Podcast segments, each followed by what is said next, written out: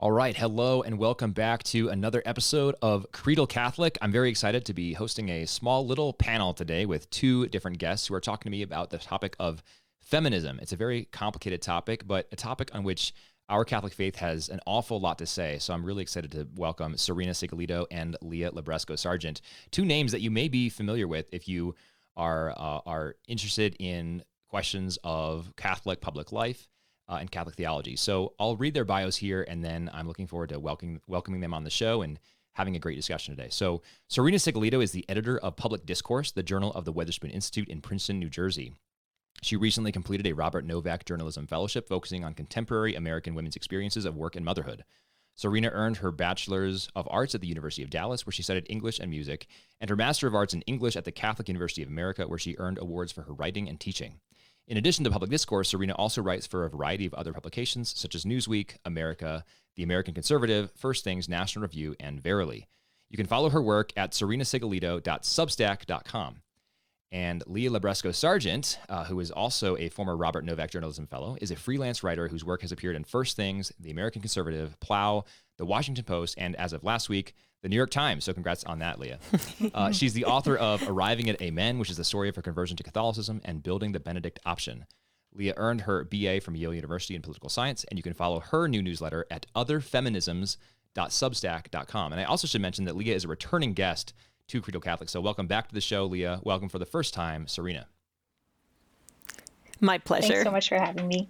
Absolutely, Leah. Let's start with you. I've got a question for you, and then Serena, I've got a question for you, and then we'll we'll sort of merge the two and talk a lot more about femi- feminism. So, Leah, your recent article in Plough, and by the way, I have my copy of Plough uh, right here. I highly recommend this journal for any of my viewers or listeners. A really good quarterly journal of Christian thought. Uh, lots of great um, Catholic ideas in there. But Leah, you had a, this article in there that caught my eye, and it explored the uh, the, the idea of interdependence uh, over autonomy. Right. So we live in a world that really emphasizes um, strength. Right. We have this sort of Nietzschean idea of the the ideal man who doesn't need support from anyone. Uh, we value autonomy and making your own decisions, and you draw on your experience as a mother uh, and say that we we really need to think about interdependence and um, the idea of being dependent on one another rather than uh, enjoying full autonomy at all moments all the time. So, can you explain to me a little bit more about that? What do you mean by interdependence, and why should we value that more than autonomy? How does that speak to us more, or should it speak to us more than the idea of I control my own life and my own destiny? I think the core reason we have to value interdependence more than autonomy is because interdependence is more core to who we are. And if we say autonomy is what makes us worthwhile, we'll all end up hating ourselves at various points in our life and hating ourselves pointlessly for, for being human. Everyone is not autonomous at various points of their life, most obviously from the moment of conception to quite a ways into childhood.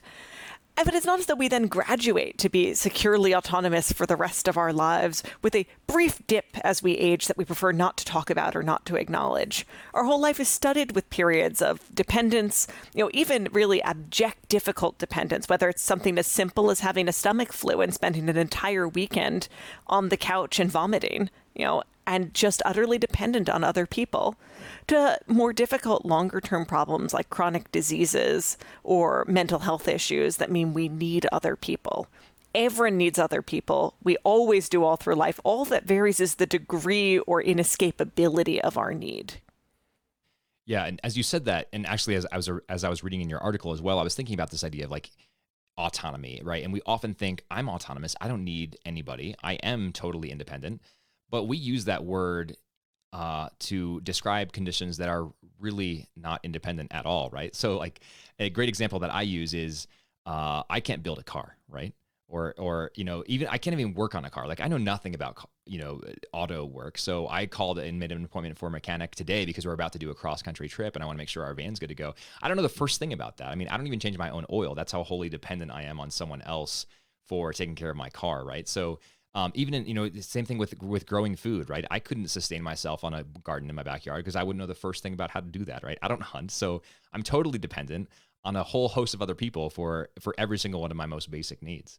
Um, and I But people take this as though it's embarrassing, right? right? Like there was a moment where Elizabeth Warren, kind of in talking about our fabric of interdependence, said, you know, a successful business owner doesn't build their business by themselves. You know, they depend on things we all do together. Your trucks travel on roads we all build together that you don't build by yourself. People said, wow, Elizabeth Warren is attacking small business people. It's only an attack if you think it's surprising or embarrassing that not everything in your life is the result of your own efforts. What Elizabeth Warren said should have been common sense for all of us, and it's not an attack, it's just a fact. Yeah, that's a great point. I'm also thinking about Hillary Clinton's um, comment several years ago. I think it was on the campaign trail, although I'm not sure about that, when she said, you know, it takes a village, right? And the, the point was like, you didn't raise your own child, right? you didn't raise that. The, the village raised that.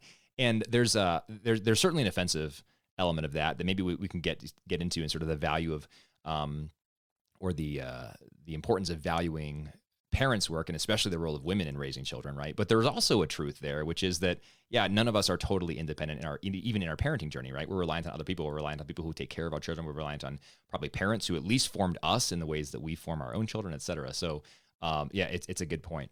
Um, let's let's kind of pivot a little bit and talk about feminism, which is the topic of discussion today. And I want to talk about the idea of interdependence as it relates to feminism. But Serena, your your recent article um, in Verily magazine talks about the uh, the history of feminism and how we went from sort of focusing on suffrage um, to uh, 1960s, 1970s, where there really came about an unholy marriage between feminism and pro-choice advocacy or pro-abortion advocacy. So, can you talk to me about so just a little bit more about that history and how that came about, and then maybe some ways in which it's detrimental to feminism today? Because the thesis of your piece there is that uh, we need to we need to find a better way of articulating feminism, of sort of envisioning feminism that appreciates the value of women in child raising, um, and is not focused or inextricably inextricably linked with um, abortion. Yeah. So doing the research for this piece was really fascinating because um, you know, I encountered some kind of behind the scenes history that I hadn't uh, known about before, particularly in the work of a woman named Sue Ellen Browder, who I got to interview for the piece. And she's written a couple of books, one called Sex and the Catholic Feminist, and one called Subverted How I Helped the Sexual Revolution Hijack the Women's Movement. And so her work is really interesting because, um, in contrast to a lot of, lot of other conservative uh, critics of feminism who sort of totally write off Betty Friedan or a lot of the second wave feminists. Um, Sue Ellen Browder, I don't know, she takes a more uh, nuanced view and she actually looks at the ways that Friedan's um, views on abortion in particular changed as a result of her relationship with someone um, who you may have heard of named Larry Lader. So Larry Lader and Bernard Nathanson uh, were involved in the creation of NARAL. Um, they were uh, instrumental in um, getting abortion legalized. And as a strategic move, they they realized that they needed to uh, get women's movements involved in this because politically speaking, it wouldn't be effective for men to just go out and say we want to be able to have consequence-free sex, therefore we need to legalize abortion. Um, and so Lader, actually developed a relationship with Friedan um, when they were both writing books. Uh, they had special they had offices um, in the new york city public library while he was working on a biography of margaret sanger the founder of planned parenthood. And she was working on writing the feminine mystique which really kicked off the second wave of the, the women's movement. Um, and so at least according to browder uh, that relationship really shaped friedan's view of um, abortion and solidified the idea that it should be central to the political uh, agenda of the National Organization for Women, uh, which was formed in the late 1960s. So uh, Browder tells a really kind of dramatic tale of this this one night at um, the Chinese Room in the Mayflower Hotel in uh, Washington D.C., where there were there was kind of a battle within the National Organization for Women, which was split up until that point. You know, there were pro life advocates involved um, and pro choice uh, advocates as well. Um, and they went back and forth into the night. And finally, uh, by a very slim margin, they accepted um, the, the, a provision saying that they uh, the national organization stood for reproductive rights um, into their now Bill of Rights, which then set the agenda for basically the whole women's movement going forward from that point. So that was basically um, the crossing of the Rubicon moment. for Yes. the movement, right? Yeah, yeah, and so you know that that caused a lot of fractures. You know, you have Feminists for Life being founded in 1972, shortly after that. Um, but from that point onward, I think it really became the party line that if you are a feminist, you have to be in favor of abortion. Um, and I, I do think, as you're saying, that's really detrimental because that took men's bodies as normative, um, and it really kind of alienated women from an essential part of who they are.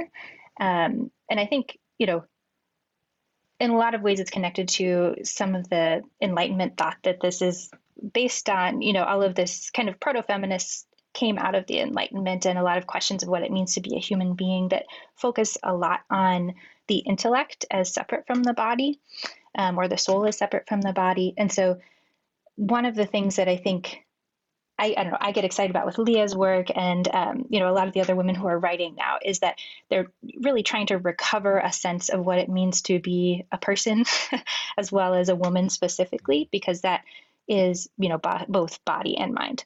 Um, and so, yeah, in more concrete terms, I think that we could have gotten a lot of, um, you know, different legislation in place that would support mothers, um, you know, not pretending that it's a woman's problem uh, if she gets pregnant, um, but saying that, you know, actually we are all dependent on one another. Uh, that human being inside of her is dependent on her and she needs support. And we have a duty to provide that support for her. Um, so I think without having that framework, there's just been a lot of trickle down effects um, that have been really detrimental to women and to, to men as well. Yeah, no, I appreciate all of that. I mean, one one person that we all know, uh, Erika Bachiochi, is coming on the show soon to talk about the the Romney Plan, which is the topic of uh, Leah's New York Times op-ed that I will link in the show notes. And I know Serena, you've written about that uh, to some extent as well.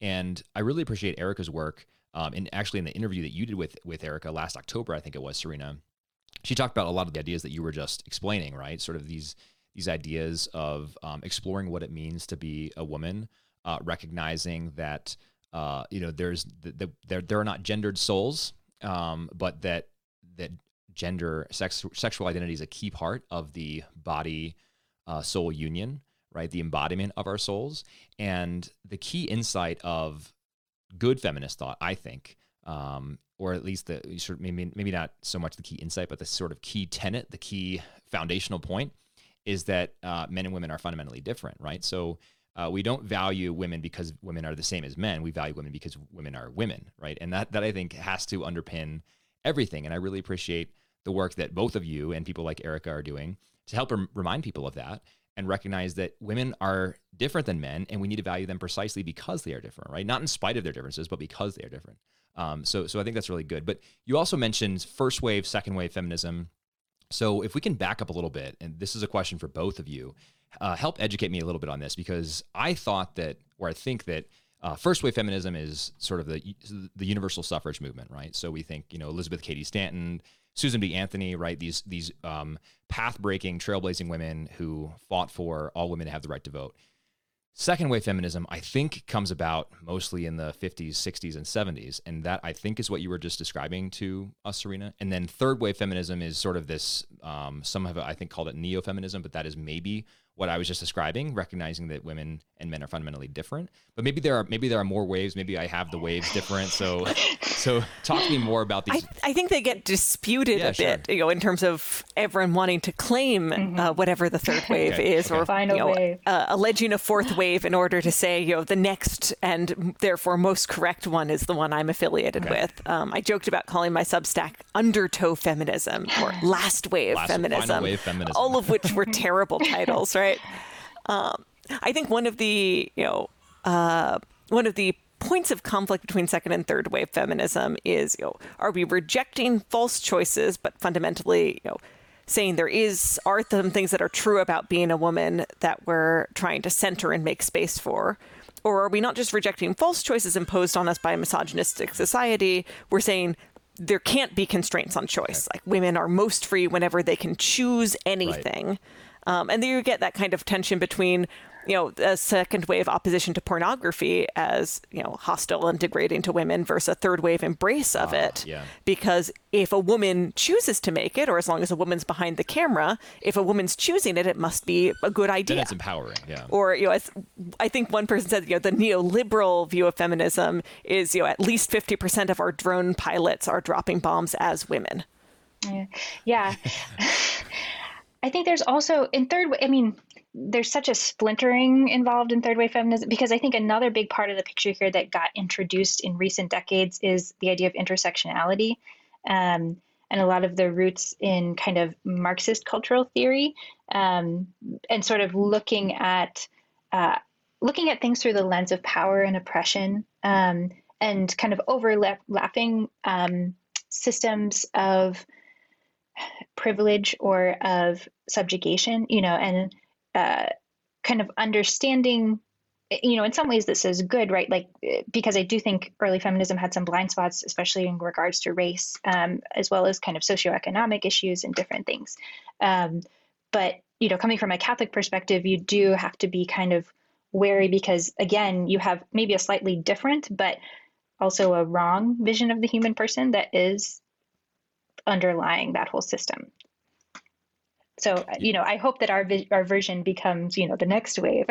Right, but right. I, yeah, I'm not sure. I think that a lot of um, well, there's a mishmash of different things that are still out there now, but that's that's kind of one current that I do think is very influential.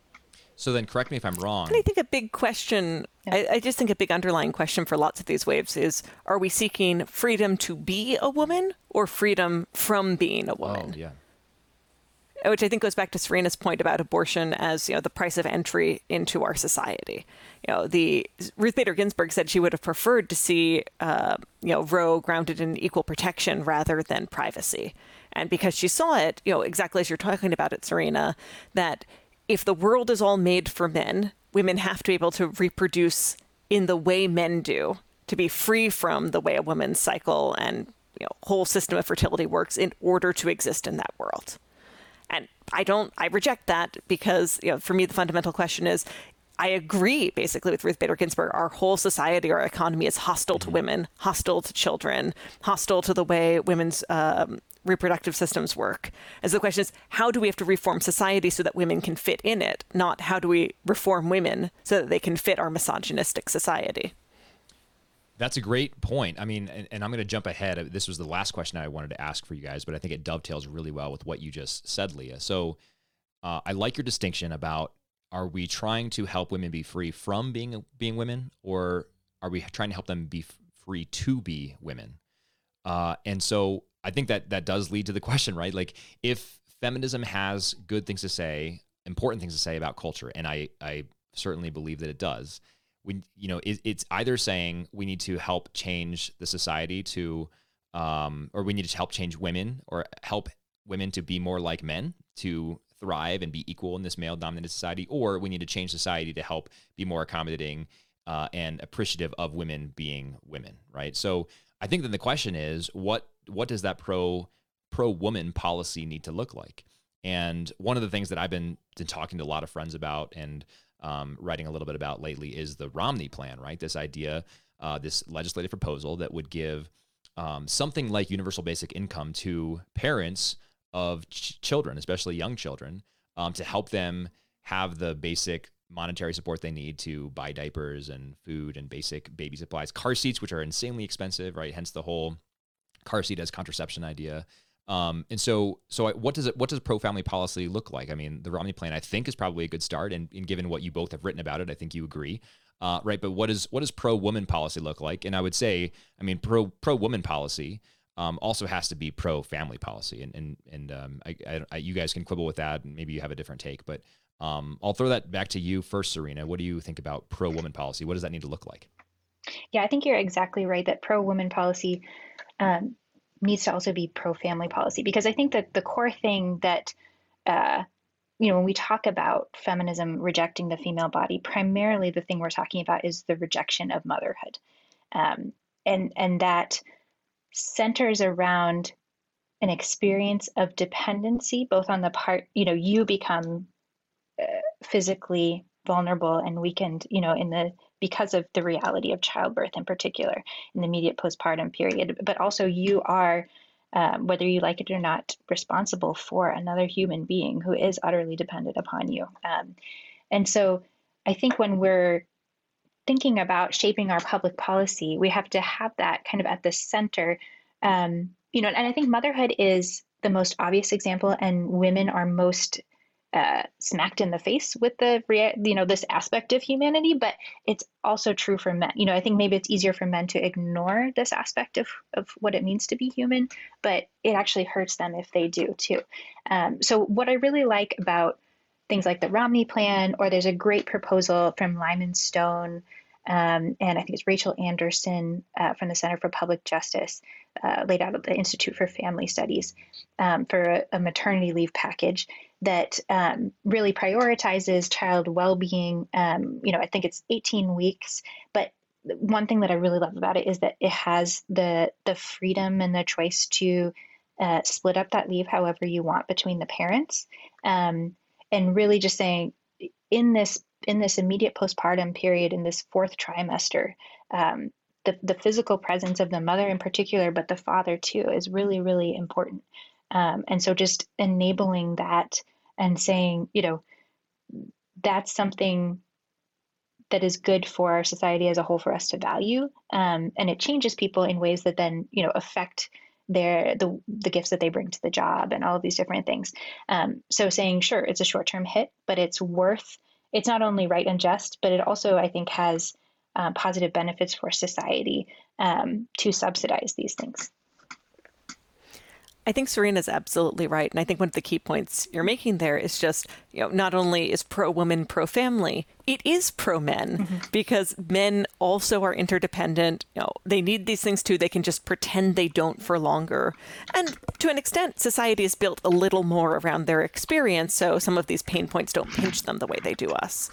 I take an example, uh, you know, leave for new parents.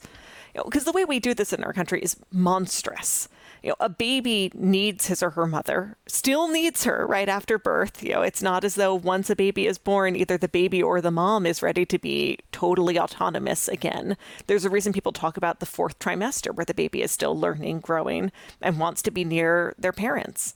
You know, and you you look at the way our culture treats family leave with the ideal being, well, how do we get you away from the baby and back to work as fast as possible? Are there other supports you need to go back to work as fast as possible? at the high end socioeconomically, we talk about this as support. At the low end, we just talk about this as laziness, which is disgusting. Um, but the fact of the matter is, you know, the mother has just given birth and physically needs to recover.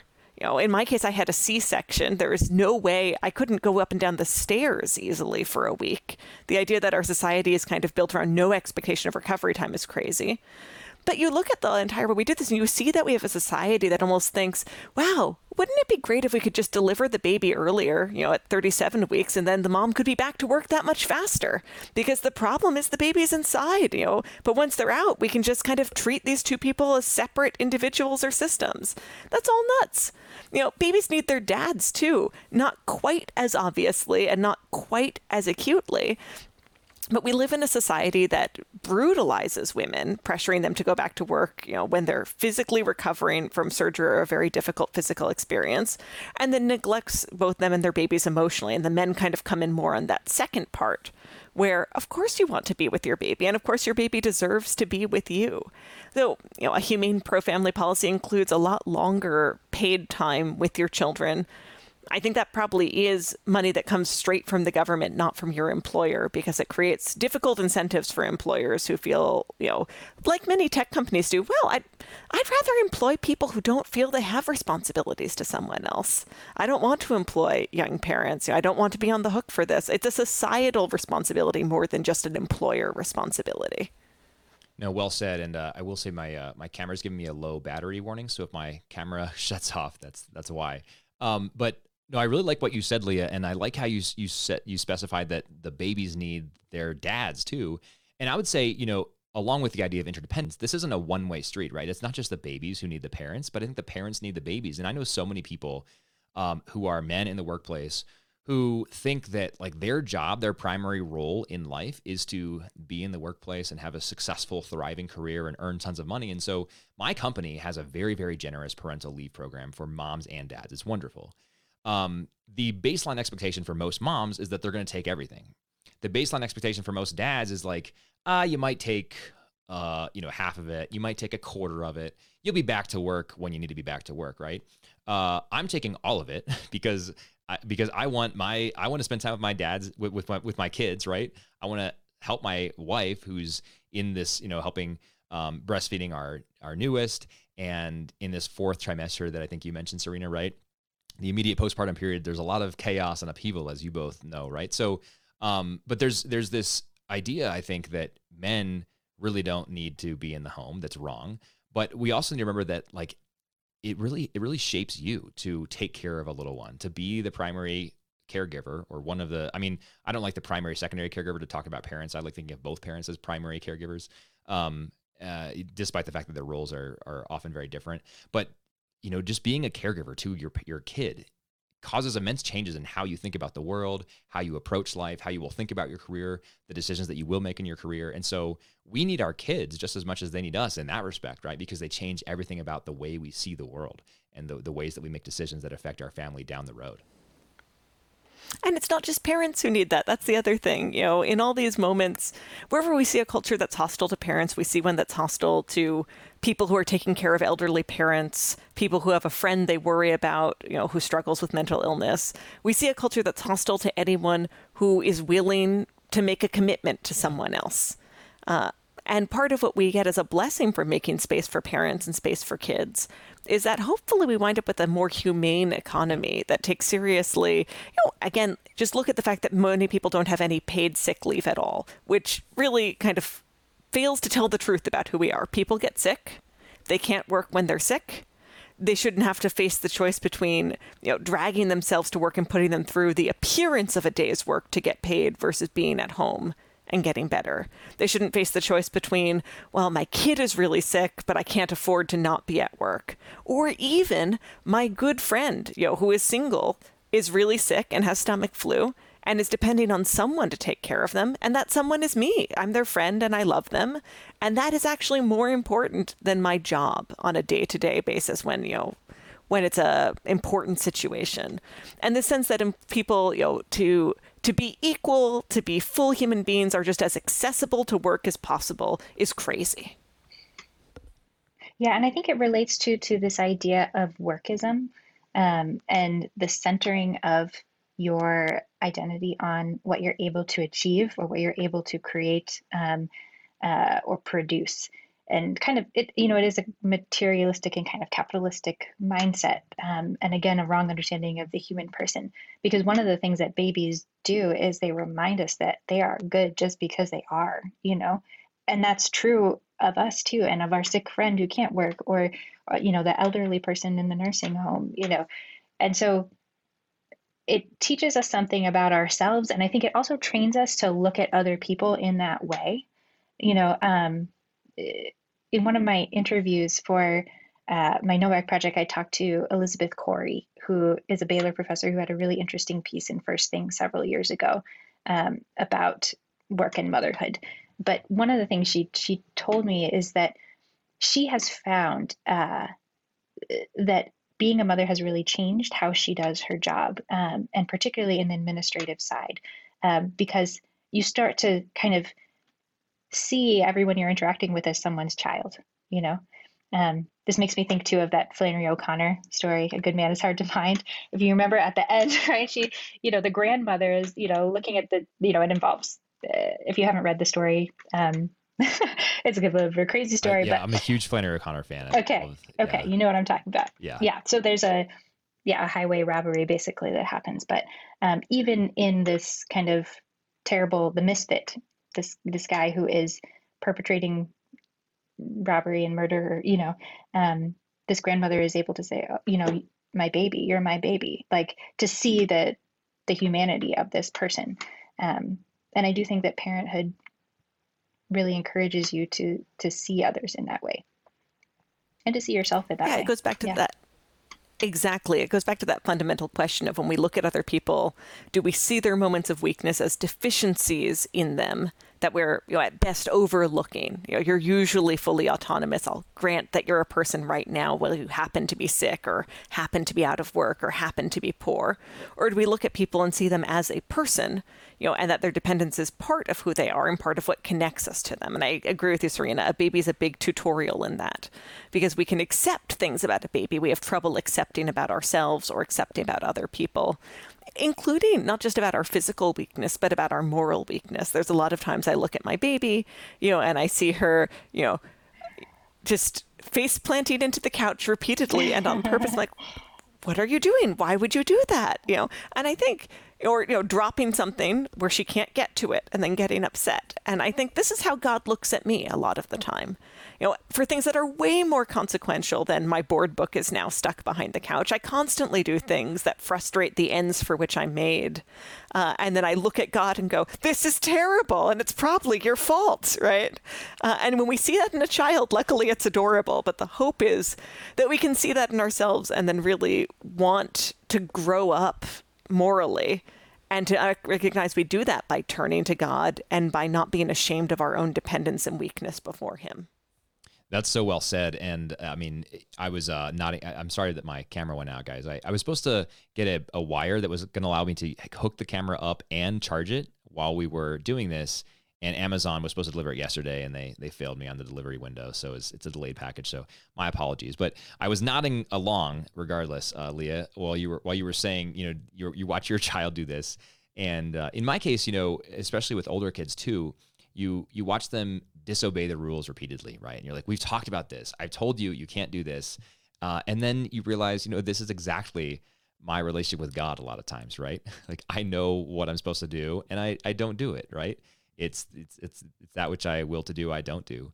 Um, and so yeah, I think it does help you in your own moral education as a parent to see those things, and that's doubly it's it's doubly true um, when you're a parent who spends time with your kids because you just have more time with them to to see that and recognize that. Um, you know, my my uh, girls are reading through the uh, Little House on the Prairie series right now, and yeah, and my wife and I were talking about this the other day. You know, I, I often just find myself getting frustrated with career stuff in general, around my own career stuff because I, you know, I'm not fulfilled in my work, et cetera. And our culture tells us that our primary means of self fulfillment is through our work, right? That's that's that's kind of the prevailing cultural lie uh, with respect to to um, to adult life, I think. And uh, it's easy to get wrapped up in that, uh, to fall for the lie, even if just temporarily and think like I'm not satisfied in my life because my job is really boring, right? or because my job doesn't have impact, or whatever the case, or I'm not paid enough, whatever the case is. Um, but you know, you look at uh, the the life on the prairie, right? That's a family just doing family things, right? And when their when their dad is working, he is not working to have a successful, thriving career where people recognize the name of Pa Ingalls. Uh, he's working to provide for his family so that he can literally put food on the table right? Uh, and do that. And so it's it's in many respects beautiful just to see their family dynamic working. And I find myself thinking, man, what if more of our families today just focus on their family life and really made that the center of their existence here? And this is obviously why you know when, when, to wrap in Catholic teaching on this. This is why we see. Uh, the family referred to as the domestic church because it is supposed to be the the center of apostolic life. I mean, every Catholic family is a tiny little apostolate unto itself, um, and so to make that the center of our life is a really important and good and noble thing. It shouldn't be our career where we just earn a salary. Yeah, and I think that has implications for public policy too. You know, mm. and drawing from Catholic social teaching, we have this this dual emphasis on solidarity and subsidiarity. You know, um, and so I think really good public policy should be encouraging encouraging the the role of the parents um, and the importance of that domestic church, even if it's, you know, not put in those terms. Uh, that's functionally what it's able to do. Right? And I think we make a big mistake in that you know, work is a mode when we think our waged work is the only contribution we make to the world. You know, at the extreme end, as Catholics, we always have the example of cloistered nuns who barely interact at all with the world except through their prayers and are doing tremendous work within it. Now, in our own lives, there may be kind of a less intense distinction between normal waged work and work you do in your community as a volunteer, you know, babysitting someone else's kids, bringing food to someone who's sick. But all of that's important work too. And it's important that it is distinct from waged work. I don't think the solution is we give everyone kind of a stipend specifically for being kind to other people. But when I think about what a living wage entails, part of what it entails is enough abundance in time, in flexibility that you can give to others. It's not just, well, by working 60 hour weeks, each of you, you can just barely manage to cover your home payments because then there isn't anything left to spill over and there isn't room for that additional work you do that's valuable to others that binds us all together that is never going to be part of a market uh, wage or a market economy. Yeah, good point. I will say, however, that I I would sign up for receiving a stipend just to be just for being nice people. That'd be sign me up for that. Um, no, but I, you're right, Leah, and uh, you know, one of the criticisms of the Romney plan that I've seen that to me doesn't hold much weight is, you know, we can't have a plan like this because this would be a disincentive to work. As if, as if a, a mother or father is going to be like, you know what, the government's giving us $500 a month for our two kids. We don't need to work. I'm not, I'm not going to get a job for that. We'll be fine. I mean, this like whoever whoever thinks that has not tried to raise a child because it's expensive to raise a kid. And I just think, you know, for, for someone like me who is well compensated and uh, you know, at my job. And Sally and I have never looked at each other and said, "How are we going to afford diapers this month?" Right? That's not a concern for me, and I'm really grateful for that. But I think about the single mom who is working a minimum wage job. She is having that conversation with herself, right? I don't know how I'm going to afford diapers. I don't know how I'm going to feed formula. Which you know, I, at my uh, my local Walmart, I was there the other day, and I noticed that all their baby formula is behind glass under lock and key. And I was just like, what what stage have we arrived at in our society where our grocery stores have to put baby formula behind lock and key because they're so afraid that a really desperate mom might steal some formula to feed her baby. And I mean, I, I don't have a good answer for that, but it, it, just struck me, and I was like, "This is this is really really sad." So, um, you know, just a, an anecdote to explain why I'm behind the Romney plan, right? Because because we need to help. We need to have pro woman, pro family policy to do this and to to enable women to be women, yeah, and I think that question of you know where are the incentives? Are we worried about the incentives? Yeah, I've got two objections to it. You've kind of raised the the most basic practical one, which is just it's not so much money that people can right. live cheaply on just you know the the stipend, right. which is true, but. I wouldn't be bothered if it were more money. You know, that wouldn't shift my calculus here. Uh, part of my objection is just the idea that, well, if parents stay home with their kids, they're not working. They're obviously working. They're doing work that isn't waged. Um, and this idea that it only counts when it's paid for is what I talked about in the op ed. It's the idea that if Serena and I swapped our kids every day and paid each other the same money, right? You know, I hand her, let's say, a $50 bill and then she hands it back to me. Now that's an economy and right, now our work right. is worthwhile as long as it's not our own kids. It's crazy. So there's that, that we're narrowing the sense of what useful work is to what, you know, exists in the market and not the full range of work.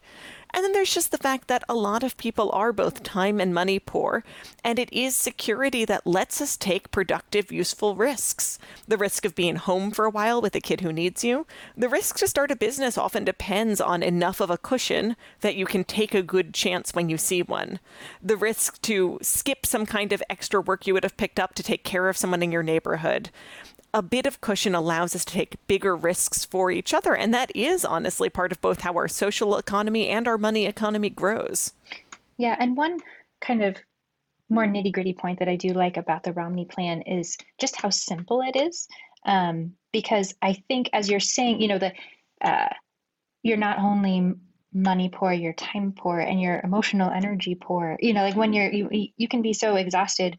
Um, you know, even I'm thinking, you know, there's there's one acquaintance of mine who has eight kids and you know was laid off at the beginning of the pandemic and all these things, and is eligible for uh, some government benefits, but it's just so many hoops to jump through, and there's you know problems with one bureaucratic uh, institution that's not giving her the paperwork she needs to submit to this other place to do the you know, and to get some of the benefits that we do have in place now is so complicated. There are so many barriers that you know it's just sometimes it means not realistic if you're a single mom trying to figure out how to pay for the, the diapers and the formula to have the emotional energy to get through that whole process as well as the time is just I don't know, I, you know, it's cruel. It's not actually responding to their needs.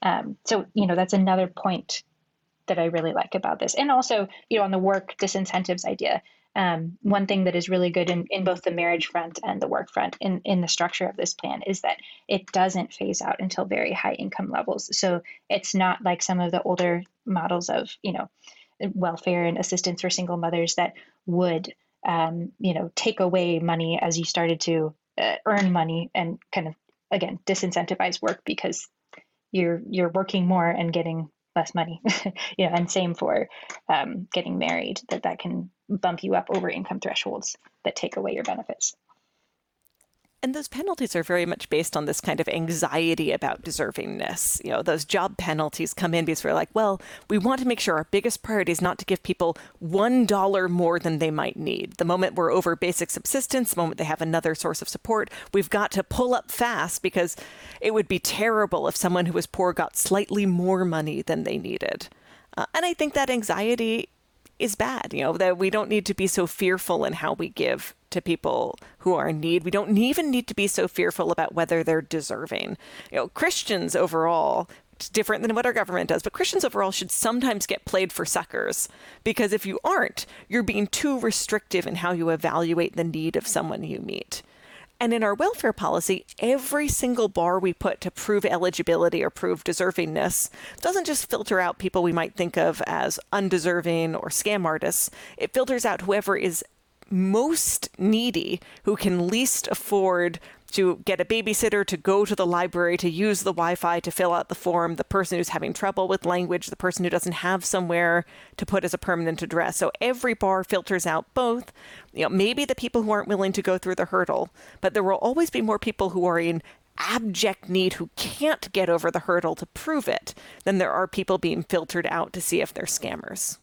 Well, guys, there's so much more we could say, uh, and I wish we had the time to do it. Maybe if you if you guys would want to come back on to talk more, I'd love to have you. Uh, you are two of the people who I think are doing some of the most thoughtful work on these topics today. So thank you both for your work. Uh, in closing, I want to say thank you, and I want to also give you guys a chance to to plug your work for 30 seconds or so. And I know self promotion can be awkward, but you both are doing Substack newsletters now. Where else are people writing these days, right? Um, so Serena, tell us about uh, serenasigillito.substack.com, and then Leah, tell us about other feminisms. Sure. So mine is a little fledgling Substack. I just launched it. Um, it's called the Sandpiper, um, and it's going to be a just monthly updates uh, of primarily sending out um, links to my work. I'll send out this podcast, uh, but also some other, um, you know, interesting uh, things that I'm reading or uh, conversations that are happening around the web. Um, so you can go there and follow my work. Um, I'd also encourage you to check out the public discourse. Um, we're doing a really interesting series right now on rebuilding institutions that I think is is also related to some of these questions for how do we actually build um, a more just society that's in line in many ways with Catholic social thought. Um, so I think both of those places I'd love to have your listeners check out my work. Great, thanks, and I will include links to um, to all of these, by the way, in the show notes. So, all right, Leah, how about other feminisms? So, Other Feminisms is a Substack community I run where every Monday I post a kind of prompt for discussion, which might be a link to someone else's work, a little essay of my own, about how we make space for women to exist as women rather than making you know, us fit a world that is hostile to us. So I post that discussion prompt on Monday, and then the following Thursday, I run a highlights from everyone's discussion. I love it. Uh, I love to hear everyone else's different perspectives. I love to get pointed to different thinkers or articles or ideas that I haven't encountered before. And I just like having a place that's kind of a breath of fresh air to say, you know, we we deserve more as women than being defective men or help at being less defective men. Uh, so I've really been enjoying that, and you can find me at otherfeminisms.substack.com. Great. Thank you so much to both of you, and uh, have a great day. To my listeners, um, hopefully you enjoyed this conversation. As I mentioned, all those links are in the show notes if you want to follow the work of Leah or Serena. You can find uh, all the links they mentioned and some of their more recent work, too, that we've discussed or are related to things we've discussed as well. So check that out in the show notes. And until next time, God bless you.